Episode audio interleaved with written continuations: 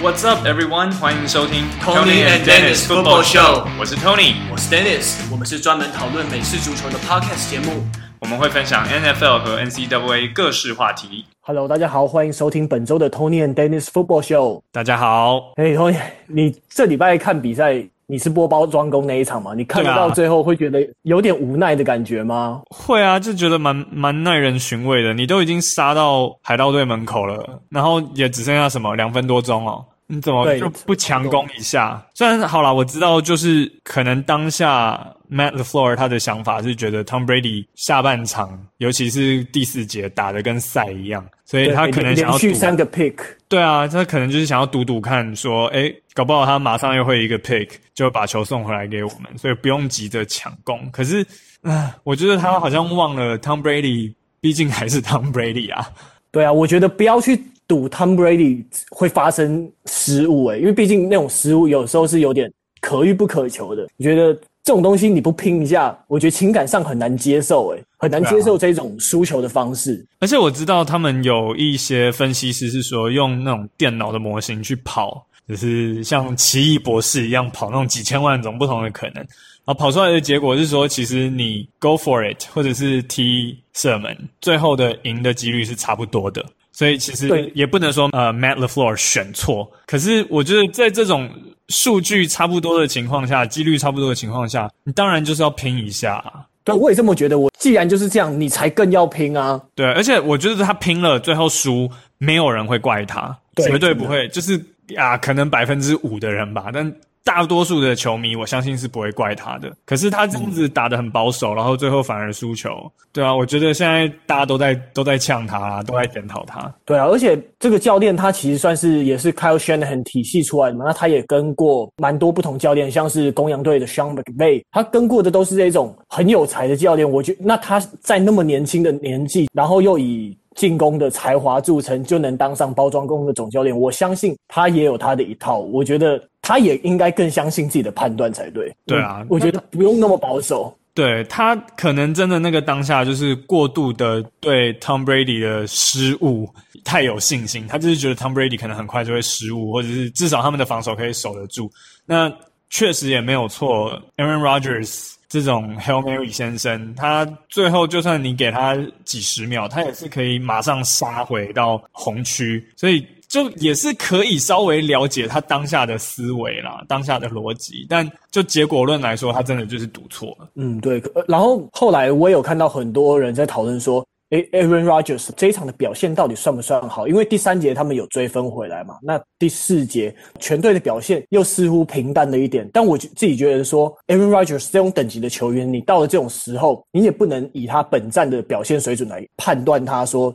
到底要做什么 play。 我觉得这样子有点像是你在看你在看后照镜开车一样，我觉得这种等级的球员你让他就去打啦，而且让你觉得怎么样。我觉得整体表现来讲 Aaron Rodgers至少数据上来说是绝对赢 Tom Brady 啦。那内容上来说，我觉得 Tom Brady 这场他那三个 pick 说真的都是他的错，都是 Tom Brady。我我知道他后来对 Mike Evans 有点不爽，他好像有点可能他们沟通上有什么没有讲好。像第一球我觉得很明显就是他应该要往比较靠界外的地方丢，结果他往内侧丢，嗯、那 Mike Evans 来不及调整，最后就被就被抄了嘛。然后第二球他传高了，所以就是从接球员的手指当中飞过去，然后就被后面的防守球员接到。那那一球也是啊，他要是没有传高的话，呃，我记得接球员应该还是 Mike Evans 吧，我记得好像三球的目标都是他，对不对？对，对啊。那第二球也是，他要是不要传那么高 ，Mike Evans 其实就接到后面就直接打正了耶。可他就是传太高了，那就被后面的抢呃防守球员给抄下来。那第三球也是，他快要被 sack， 所以 Tom Brady 就感觉是随便往天上一抛，然后他以为 Mike Evans 可以去帮他抢到这一颗球，结果没有抢到。对，他到最后都还在左右看，他在找球在哪里，因为他的那一球的抛物线我觉得太高了，所以让防守球员有很多的时间可以去反应。那有时候抛物线太高的球，对于接球员来说，你反而会找不太到他在哪里，然后你就算找到了也很难判断他的落点，因为你的行进方向你是背对，所谓的 over the shoulder catch， 你是背对着球的，这要判断就又更难。所以我还记得第三球被抄了之后 Tom Brady 在场下就有对 Mike Evans 讲了一些什么，那当然我们不是顺风耳啦，听不到，可是看起来他神情是不太悦的，龙心不悦，所以他可能是有点觉得哦 Mike Evans 你应该要帮我抢下那一球，可是我觉得怎么看这三球被抄截都是 Tom Brady 自己的错，所以这样子比较起来，虽然说最后获胜的是海盗啦，可是以个人表现来说，我觉得 Aaron Rodgers 已经算是表现得很可圈可点了，大家也不用太苛责他。对，而且这三个 pick 你没有大失血，真的说你运气好。对啊，我觉得这就是我上个礼拜提到的那个海盗队的一个 intangibles， 你你可能说不出来，没有办法量化。可是好像他们把球权抢过来的时候，他们就是可以 take advantage， 他们就是可以借此而得分，然后对方从他们手上抢到球权的时候，诶，好像就也没对他们造成什么伤害，顶多就只是所谓的 delay the inevitable， 让最后的结局晚一点确认而已。因为说真的啦，要是 Tom Brady 没有那三个 pick， 我相信这个比赛的结果很早就确认海盗队就是会赢。那丢了三个 pick 之后，也也 Packers 也没有因此而逆转，只是拖到最后才确定哦，海盗队赢，就只是这样而已。嗯，对对对，你你上次说的这个理理论放到这个礼拜来讲，其实还是还是可以有有效印证的。对啊，所以我觉得这场比赛海盗队后面。前面是有好几球很漂亮，尤其是哦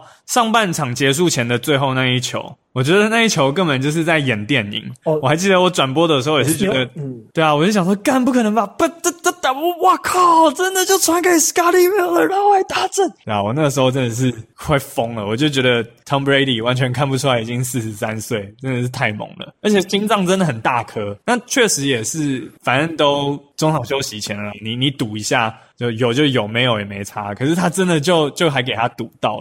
这个是很精彩。可是到了下半场，尤其是到第四节之后，我就觉得他们开始有点烂尾，嗯，对啊，但整体来说，我觉得海盗队赢了，可是没有赢得特别漂亮啦。虽然有有就是 here and there 有一些亮点，可是最后真的是，对啊，我觉得没有没有让人觉得哦，甚至我身边还有一些朋友就在讲说这场比赛是早就安排好了啦 ，N F L 就跟那个 W W E 一样啊，都是安排好的啦。一开始那个 Tom Brady 转队之后，他们就是已经设定好要让他之后在超级杯遇到 Patrick Mahomes 啊，来来来。啊，就在那边讲。那我我我是不会觉得有那么阴谋论啦。那我也不觉得，诶，刚好这个也带到我们另一个话题，就是那一个 P I。嗯，你觉得那一球裁判有偏袒吗？我觉得还好诶、欸，因为我虽然有很多人在讨论说啊，这个这个 P I 还好啊，那或者是说，诶，你整场比赛都让他们有可能有一些肢体接触，尺度不一，然后又太慢丢 flag。那 Aaron Rodgers 也说这是一个 bad call， 但我觉得你也不能说什么，那这一球就是确实就是 P I， 那你也束手无策，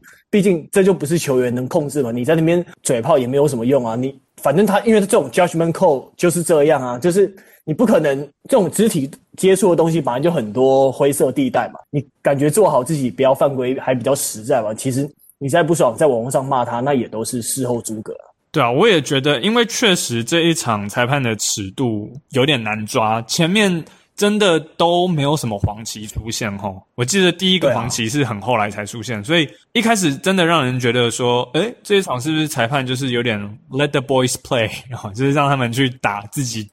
嗯，看打出个什么结果那种态度，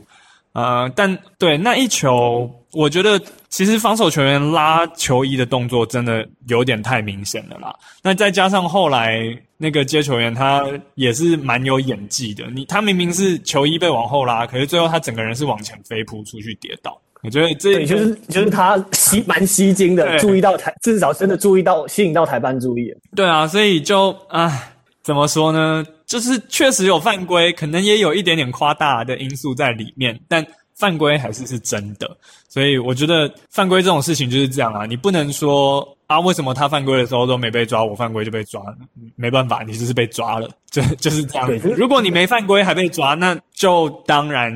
那个就很黑哨了。可是对你要去骂裁判，那你有道理可以骂，但你有犯规，你你真的不能因为你你前面侥幸躲过还怎样，你就预期说你下一次，你就存在着侥幸的心态，说你下一次也不会被抓到。对啊，而且我觉得真的要讲起来，这个还没有比起去年圣徒队，诶，是圣徒队维京人那一场吗？也是一个 P I 啊，然后没被吹的那一球根本就是直接朝着人撞下去，对对对对，我觉得那个才黑哨吧，就是那么明显，然后没有吹。那相较之下，这个就是明显再加一点点演戏夸饰的成分，然后被吹了。对，那就有了。对啊，就没办法，你就是被吹了，能怎么办？好了，那他也演得还不错啦。嗯，所以我知道啦，就是站在 T B 黑，或者是站在 Rodgers 或包装工粉的角度，像我的那一位朋友，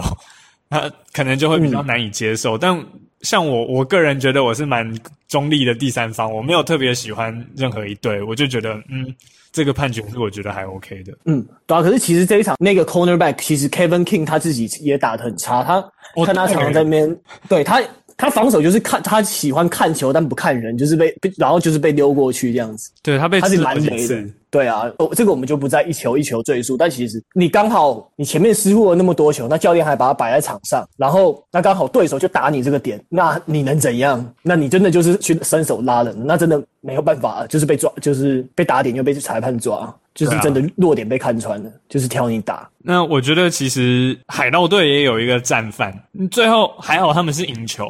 但如果他们当初是输了的话，我觉得他们的角卫 Carlton Davis也是本来可能会成为战犯的、嗯、他也有好几球都被吃被打点，嗯，对啊，那我觉得后来这一场比赛也是因为海盗队他们的两位先发安全卫后来都伤退嘛，所以就变成他们后面的那个洞又开得更大，所以确实对于角卫来说他们可能会更辛苦，因为他们要对啊去帮忙补，就不但是安全卫可能不一定帮得到他们，他们甚至还要去帮忙补安全卫的洞。对啊，我也觉得这就要看看，我我现在还没有看到最新的这个伤势的报告啦，但如果他们超级杯之前两位先发的安全卫没办法回来的话，那他们会很不乐观。诶，可是说到 secondary 这个部分，后来发现说其实海盗这边也也有亮点出现的。虽然你被 Aaron Rodgers 丢个三百多嘛，好像是预期中的事情，但其实我觉得说好像也没有到预期的那么糟糕，因为你看海盗很会利用 turnover 来做反攻嘛，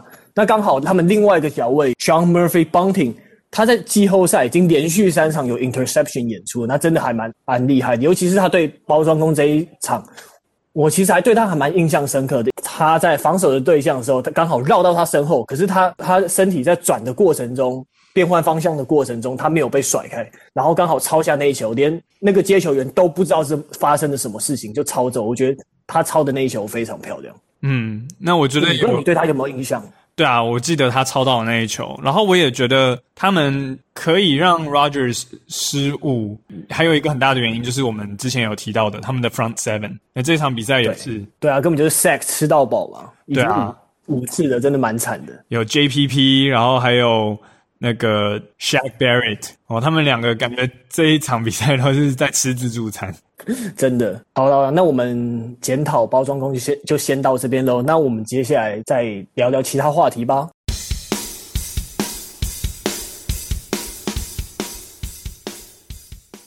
好，那刚聊完了包装工对海盗，接下来我们就来聊聊酋长对比尔这场比赛。嗯、Dennis， 你有什么特别的观察吗？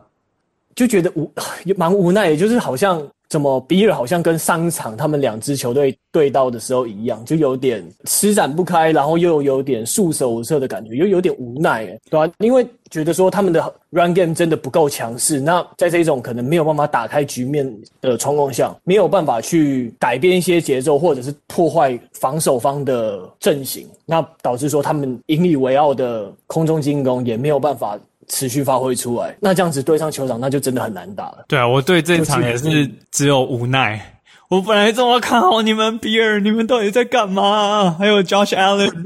啊，对啊，因为其实 Josh Allen 这一场虽然有八十八码，可是就觉得说好像他虽然他这一个球技更成熟更收敛的一点，没有像上个球技那样子乱跑，可是我觉得这一场好像是该他要狂再更狂放一点，我觉得会比较好。虽然他已经八十八码已经是全队最多，但我觉得这样子还不够，他应该要靠自己多创造一点机会。那另外一个他们 running back Devin Singletary， 就其实哇，回来看数据居然也才十七码而已，那真的你平均一次 carry 三码都不到，我觉得这有点太夸张了，就是比尔真的要好好检讨一下他们的 run game。 对啊，当你的 rushing yards leader 竟然是你的 Q B 的时候，就应该要好好检讨了。对，我觉得这个数据确实你的 run game 必须要仰赖 Q B 的时候，任何情况下我都不会觉得这是一件好事。对，其实也是不是好现象，但我觉得你都已经束手无策，那就然后他又那么会跑，那就放他去吧。对啊，这一场也是真的看得出来说 Patrick Mahomes 真的是，现在很多人都在开玩笑说超级杯就是 GOAT 对上 Baby GOAT 呃，当然 GOAT 就是 Greatest of all time 嘛，史上最伟大，但他也是山羊，所以这场比赛就是 Tom Brady， 我相信一样，我个人没有说特别喜欢他或怎么样，但我我相信 at this point 到了现在，你很难不去说他不是 GOAT， 真的，我觉得对，不要说是 N F L， 搞不好任何的这种球类运动，他都可以排在前几名，所以我觉得 Patrick Mahomes 他搞不好也有那样的潜力，还没长大的。对对，这场比赛大家我记得连 Tony Romo 都有说。这场比赛就像是 LeBron James 对上 Michael Jordan 一样，那刚好 Tom Brady 也是六个戒指的嘛， Michael Jordan 也是六个戒指，诶还蛮凑巧的，就是对啊，而且是真的给人有一种世代交替的感觉。那现在就是看老一辈的，就是长江的前浪会不会死在沙滩上，还是说后浪会被挤着先不要那么快往前推，哦，就要来看一看。诶，这边大家以为我们要进入预测了吗？诶，其实还没，还没哦。对，这样子你们下个礼拜才早呢。对啊，还有十天左右吧，大家好好再休息一下，不要那么紧张。我们下礼拜再来好好跟大家分析预测一下。对啊，但回到 Patrick Mahomes 的话题，我们上个礼拜还在讲说，很担心他会脑震荡啊，他会不会是被赶鸭子上架，然后。没有完全没有准备好就上场比赛，那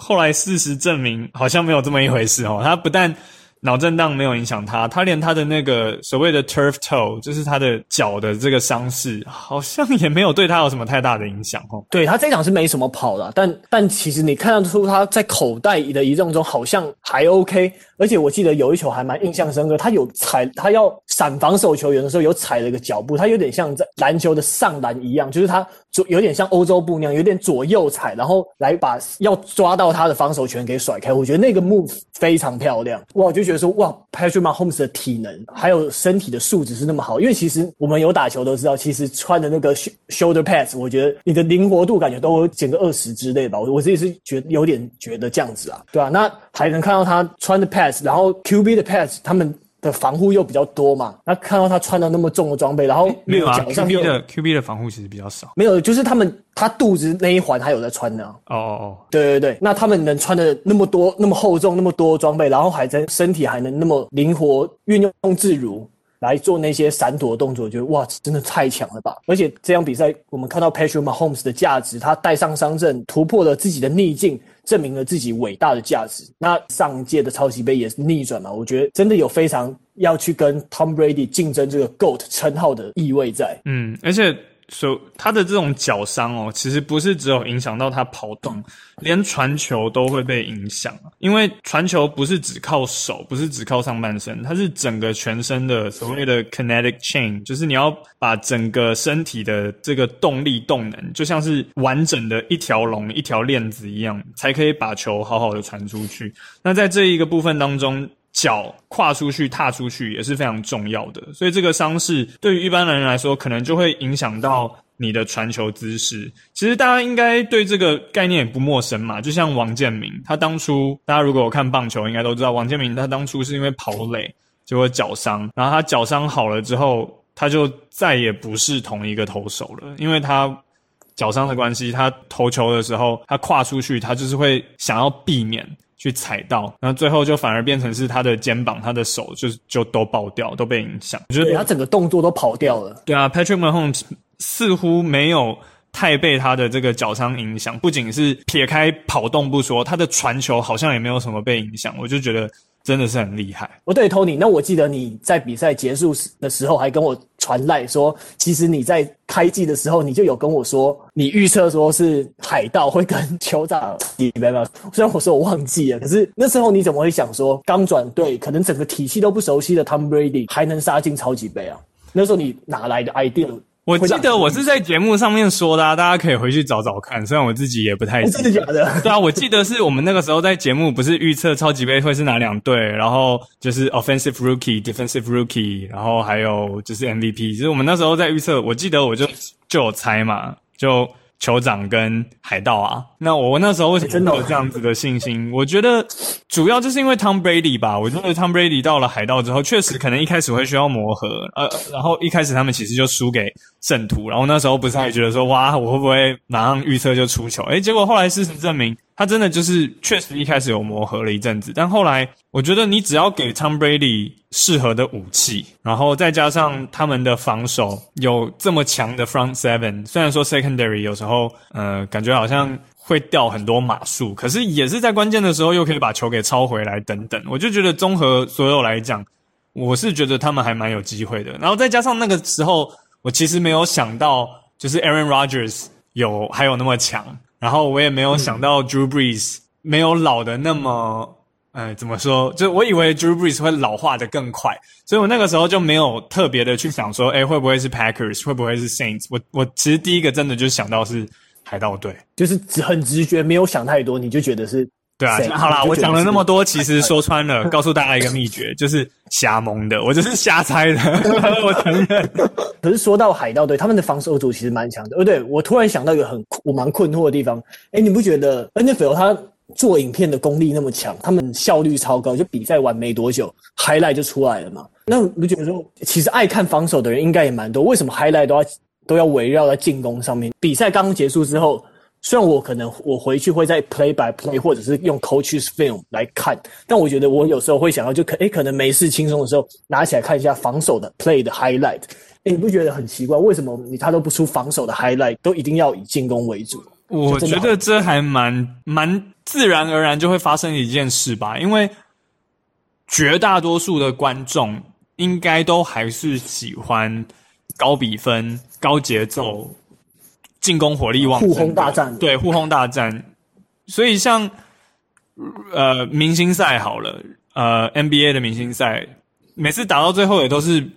什么一百五十六比一百五十六，不是吗？然后大家才会觉得好看。如果今天明星赛都是在那边死守，我就觉得呀，防守固然也是一个艺术，也是很好看的，可是直觉上来说就是没有让人觉得像进攻一样这么令人感到兴奋。那这也是为什么美国人很多他们都不喜欢看足球，就是下杠的足球，因为他们就觉得足球节奏就是很慢啊。好啦，不应该这样讲，但是相较之下你可能踢完九十分钟，然后比分还是零比零，那美国人就会觉得他们没有办法接受。虽然说零比零中间可能还是会有很多精彩的这种攻防战，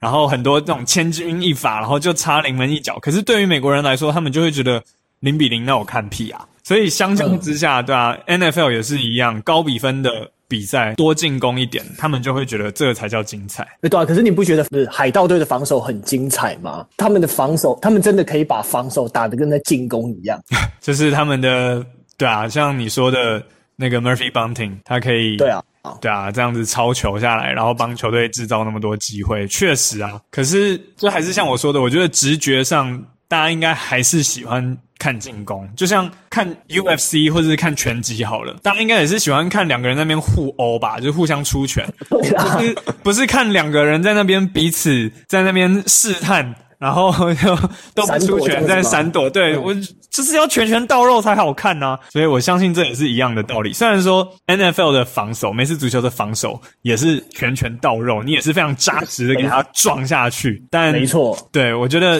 对啊，就是还是像我一开始说的，相较之下进攻还是会让人觉得哇，比较比较直观，比较直觉。对，好啦，因为我平常就是可能录节目啊，或者要写一些东西，会想要再多做点功课嘛。有时候想要拿出来看一看，就突然想要说想要抱怨一下这样子。还有另外一点也是啊，就为什么基本上不论是职业的 M V P 还是大学的 Heisman, 你都不会看到是防守球员，就是因为他们就是说实话啦，就是没有那么被重视嘛，大家就还是比较在乎进攻端啊，进攻端做了什么事，就觉得好像对球队最后的战绩的影响，对比赛结果的影响还是比较大，所以我不太记得有防守球员拿过 N F L 的 M V P 吗？我不知道，在我印象中我是没看过。对啊，我也没看过，这个我们可能要再去查一下，但呀、yeah, 我觉得这一件事情也就证实了我所说的，就大家还是比较喜欢看进攻，绝大多数啦，我不应该一一竿子打翻一船人，因为我相信还是会有人喜欢看防看防守，但就是比例上来说。好啦，今天聊了这么多美式足球的话题，我们才发现好好像今天没有闲聊诶、欸、一开始的那个闲聊的话题都没有讲到，所以这里我想要趁最后结尾之前发个小牢骚。我知道一样我们又有点打乱了我们本来的一贯的录制节目的节奏，但是就像我上次说的，我们现在很 mysterious， 好、哦、让大家摸不透我们什么时候讲什么。好，但总之我最后说我要闲聊的是，我想要抱怨特斯拉。哦，请说。对对，你开回去修车厂了，对不对？对。然后，好啦，我知道我这样讲感觉很欠揍，可是怎么讲呢？就是有时候好像让你幻灭或者是梦碎最好的方法，就是你达到那个梦想之后，你才觉得啊，就这样吗？所以现在我就是有一点觉得啊。就这样吗的感觉。那我为什么会这样讲，就是因为当然特斯拉的那个加速，然后那个爽感，那个销魂，那没话说，我没有在挑剔，可是他们的组装品质真的很差。我交车到现在一个多月，然后其实这个是一开始我就有发现的问题，然后一开始没有想太多，但后来我真的觉得它有点困扰我，因为我的车子现在是只要上坡右转，我的前轮就会发出很奇怪的声音，感觉像是那种底盘刮到东西，可是明明又没有刮到，但它感觉就是会有那种嘎嘎嘎的声音，然后会有顿挫感。我第一次遇到的时候，我认真以为我是刮到底盘，我还马上跑下车去看，然后发现诶，明明就没有。然后后来又遇到，我就觉得奇怪到底是怎样，然后后来发现真的是每一次只要上坡右转就会有这个声音出现，但左转或者是下坡就都不会，所以后来我就回去原厂去检修，就修了半天之后呢，那技师跟我说他们找不出任何的原因。啊，那么逊？对，然后他们就说反正你以后就试试看上坡开慢一点，或者是上坡那个角度打比较不一样，然后我就觉得这个根本不是一个可以令人接受的答案啊。嗯，对啊，所以唉，就是要小小的发个牢骚。啊，所以你十多年的梦想有幻灭了一点吗？嗯，稍微啦，就是至少让我现在开始期待我下一台车。哈哈哈哈。好啦，没有没有，我知道这样讲会遭天谴，但是就我我我还是很喜欢特斯拉，但是必须说，就马斯克啊，你不要这样子。重量不重质嘛，好不好？我知道你很想要赶快把产能拉起来，把股价炒高，可是嗯、呃，这个车子的品质还是顾一下吧，这么基本的组装问题。嗯，但 anyway， 嗯，我现在就要看能不能有外面的副厂可以帮我看的，因为我是开始认真真心的觉得原厂好像真的哦，我之前也是啊，因为性能版的它后面会有一个压尾嘛，一个碳纤维的尾翼，然后我的那个尾翼也是它没有完全贴合，所以我有回回原厂请那个技师帮我看，就技师看了一下就说哦，你这个是在我们容许的误差范围内，然后我就想说哈什么意思，然后就说哦反正它不会掉下来啊，它就是这个样子，等它裂到这边的时候你再回来找我们就好，然后我就想啊你可以这样讲哦，然后他还说对啊说真的啦，我跟你讲实话，你这种尾翼哦你你去找外面的厂帮你弄，人都还比我们弄的还要好。然后我就想说，等一下，原厂可以讲这种话吗？你是吃了诚实豆沙包还是怎样？你是完全放弃了？很夸张哎！各位听众，如果有认识那种会帮忙修，我我真的不确定它到底是轮轴还是转向还是悬吊还是它的再生刹车，到底是哪一个部分有问题？但如果有观众听众朋友认识外面的副厂，觉得还不错可以推荐的，也可以跟我讲一下。哎、欸，你今天这样子，我们接不到特斯拉的业配了啦。啊，本来也就接不到的吧。好啦、啊、那今天的节目就先到这边咯，那大家期待一下我们下礼拜的分析跟预告吧。嗯，好，那就先这样咯。嗯，拜拜。